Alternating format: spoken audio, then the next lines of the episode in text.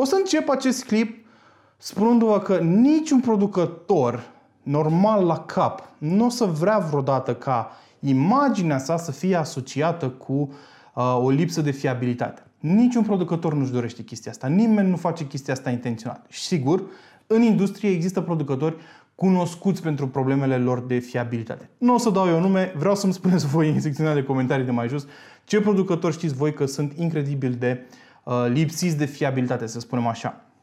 Dar asta este accidental, nu este niciodată o chestie făcută voit. Nimeni nu face chestia asta voit, pentru că am auzit foarte multă lume care spune domnule, ăștia fac intenționat mașinile proaste în ziua de azi, ca să se vândă piese de schimb, ca să chestii socoteli. Uh, e o parte de posibilitate și nu am spune adevăr, pentru că da, de multe ori uh, partea de servicii conexe pentru producători, la mai ales pentru dealer, este destul de valoroasă, duce la un business destul de bun. Dar este mult, mult mai avantajos pentru un brand să fie conceput ca un brand de calitate și să-i vinzi omului o mașină în baza acestei uh, imagini decât să-i vinzi niște servicii conexe ulterior este mult mai profitabil să fii un brand cunoscut pentru fiabilitatea ta și să vinzi mașini uh, în loc să vinzi servicii neapărat. Dar lăsând chestia asta la o parte, pentru că am vrut să o, o, să o subliniez, pentru că nu are logică, nimeni nu vrea să facă produse proaste intenționat. Dar lăsând chestia asta la o parte, sunt două mari motive pentru care motoarele și mașinile din ziua de azi nu mai sunt atât de fiabile uh, ca altă dată. Hai să spunem trei motive. Principalele două motive, o să vorbesc și despre al treilea puțin mai târziu. Principalele două motive sunt lăcomia și legislația. Voi începe cu primul, lăcomia. De ce lăcomie?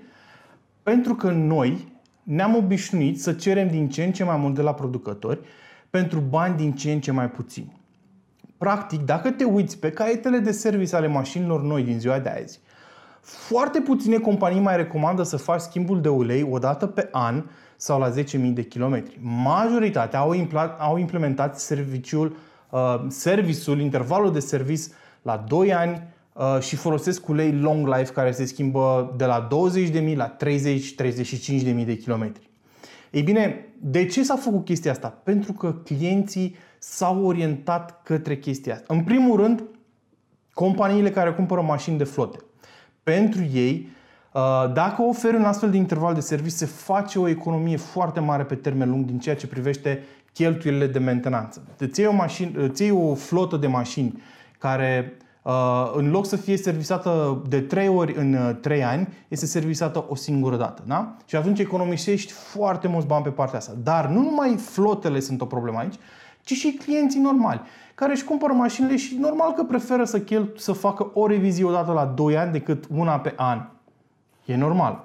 Și lăcomia asta noastră a dus la schimbarea acestui interval de service, care bineînțeles că în, mai ales în România, mai ales în zonele aglomerate din București și așa mai departe, nu face niciun fel de beneficiu mașinii. Eu întotdeauna am sfătuiesc clienții uh, pentru că fac consiliere de achiziție auto, așa cum am spus de multe ori, îmi sfătuiesc clienții chiar dacă serviciul recomandă servisarea la 2 ani sau la 20.000, 30.000 de kilometri, servisați mașina la maxim un an, maxim 10.000 de kilometri pentru a păstra motorul ăla într-o stare cât mai bună. Bineînțeles, uleiurile sunt într-adevăr făcute pentru un interval mai lung de timp, dar viscozitatea uleiului are de suferit de-a lungul timpului.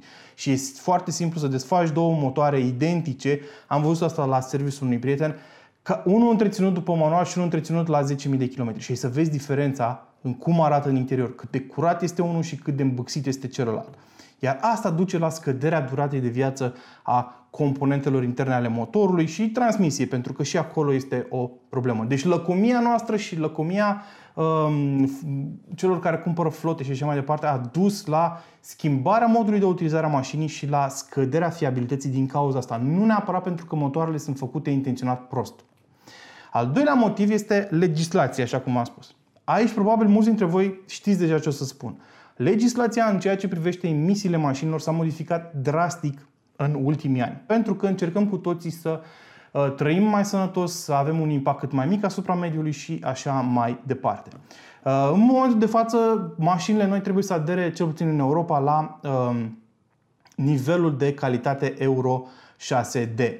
Adică e un nivel intermediar între Euro 6 și Euro 7 care urmează să vină. Iar acest standard Euro 6 inițial a cerut un downsizing puternic, pentru că clasic s-a considerat că dacă ai un motor mic, uh, normal și consumul va scădea. Numai că în realitate lucrurile nu sunt chiar așa. V-am spus de multe ori, downsizing-ul trebuie făcut cu cap.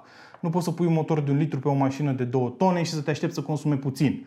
Iar motorul ăla de un litru, nu numai că este forțat să producă putere mai mare, bineînțeles, cu turbine, superchargere, depinde, vorbim de multe soluții aici, uh, dar este și foarte forțat pe partea de emisii și electronică. Și aici apare cea mai mare problemă, pentru că au început sisteme de tratare a emisiilor, uh, au început să apară sisteme de tratare ale emisiilor din ce în ce mai complicate pentru a face uh, ceea ce iese pe țeava de eșapament cât mai curat. Da? S-a început cu DPF. Un filtru de, primele filtre DPF erau groaznice pentru că tehnologia era la început, se înfundau foarte repede uh, și ajungeau, puteau să ajungă chiar și să distrugă motorul. Pentru că anumiți oameni, din lipsă de bani și de fonduri, li se aprindea becul de uh, DPF că era înfundat, li se cerea să se schimbe, ei nu aveau bani, mai mergeau așa un pic și din cauza presiunii create pe evacuare, motoarele au de suferit și cedează într-un final dacă nu faci ceva în primița DPF-ului. Și nu, nu vă recomand să-l anulați. Niciodată nu anulați un DPF. Pentru că toate emisiile pe care le dați voi pe țeava de eșapament ajung în plămânii noștri, ne îmbolnăvim și murim. Nu este de glumă. Dacă nu-ți permiți să, cu, să schimbi un filtru DPF, măcar curăță-le. Există multe soluții de curățare în momentul de față și poți să faci chestia asta cu un cost destul de uh, redus. Dar și acolo e o discuție. Eu recomand întotdeauna să îl curezi termobaric. Există tot felul de serviciuri care ți-l, cumpăr, ți-l, ți-l curăță cu lichid și cu soluții chimice, dar eu voi recomanda întotdeauna termobaric. Ăsta e un subiect pentru o altă dată. Dar prima oară s-a început cu DPF-ul, care bineînțeles că a avut un impact asupra vieții motorului pentru că nu era corespunzător uh, exploatat. Apoi au apărut tratamentele SCR, care sunt practic încă un filtru după DPF, care mai anulează o parte din emisiile nocive și tot așa. Și toată această presiune cu recircularea gazelor pentru a face mașinile cât mai eficiente, uh, pentru a avea emisii de dioxid de carbon cât mai mici și așa mai departe, circularea lor prin EGR, EGR-uri din ce în ce mai complicate, sisteme electronice din ce în ce mai complicate, duc la o scădere a fiabilității mașinilor. Uh, și de multe ori soluțiile adoptate legislativ nu au dat uh, rezultatele scontate. Și asta e ceva ce se știe la nivel european și se lucrează la asta. Nivelul Euro 7 va fi foarte strict, dar va permite creșterea capacității uh, motoarelor în viitor. Cu toate că este foarte posibil ca în viitor să nu mai avem foarte multe motoare pe combustie internă. Dar asta este iarăși o discuție pentru um, un alt um, un alt clip. Și un al treilea motiv care nu este la fel de important ca acestea două ar fi tehnologia. Noi vrem în ziua de azi în mașini cât mai multă tehnologie. Uh, iar această tehnologie vine cu foarte multă electronică. Electronică care poate ceda destul de ușor. Nu neapărat de tot, dar poți avea tot felul de erori de soft, erori de conectare, erori de comunicare, tot felul de probleme de genul ăsta, micuțe, dar enervante, care fac mașina pe termen lung să fie mai puțin fiabilă decât una mai veche.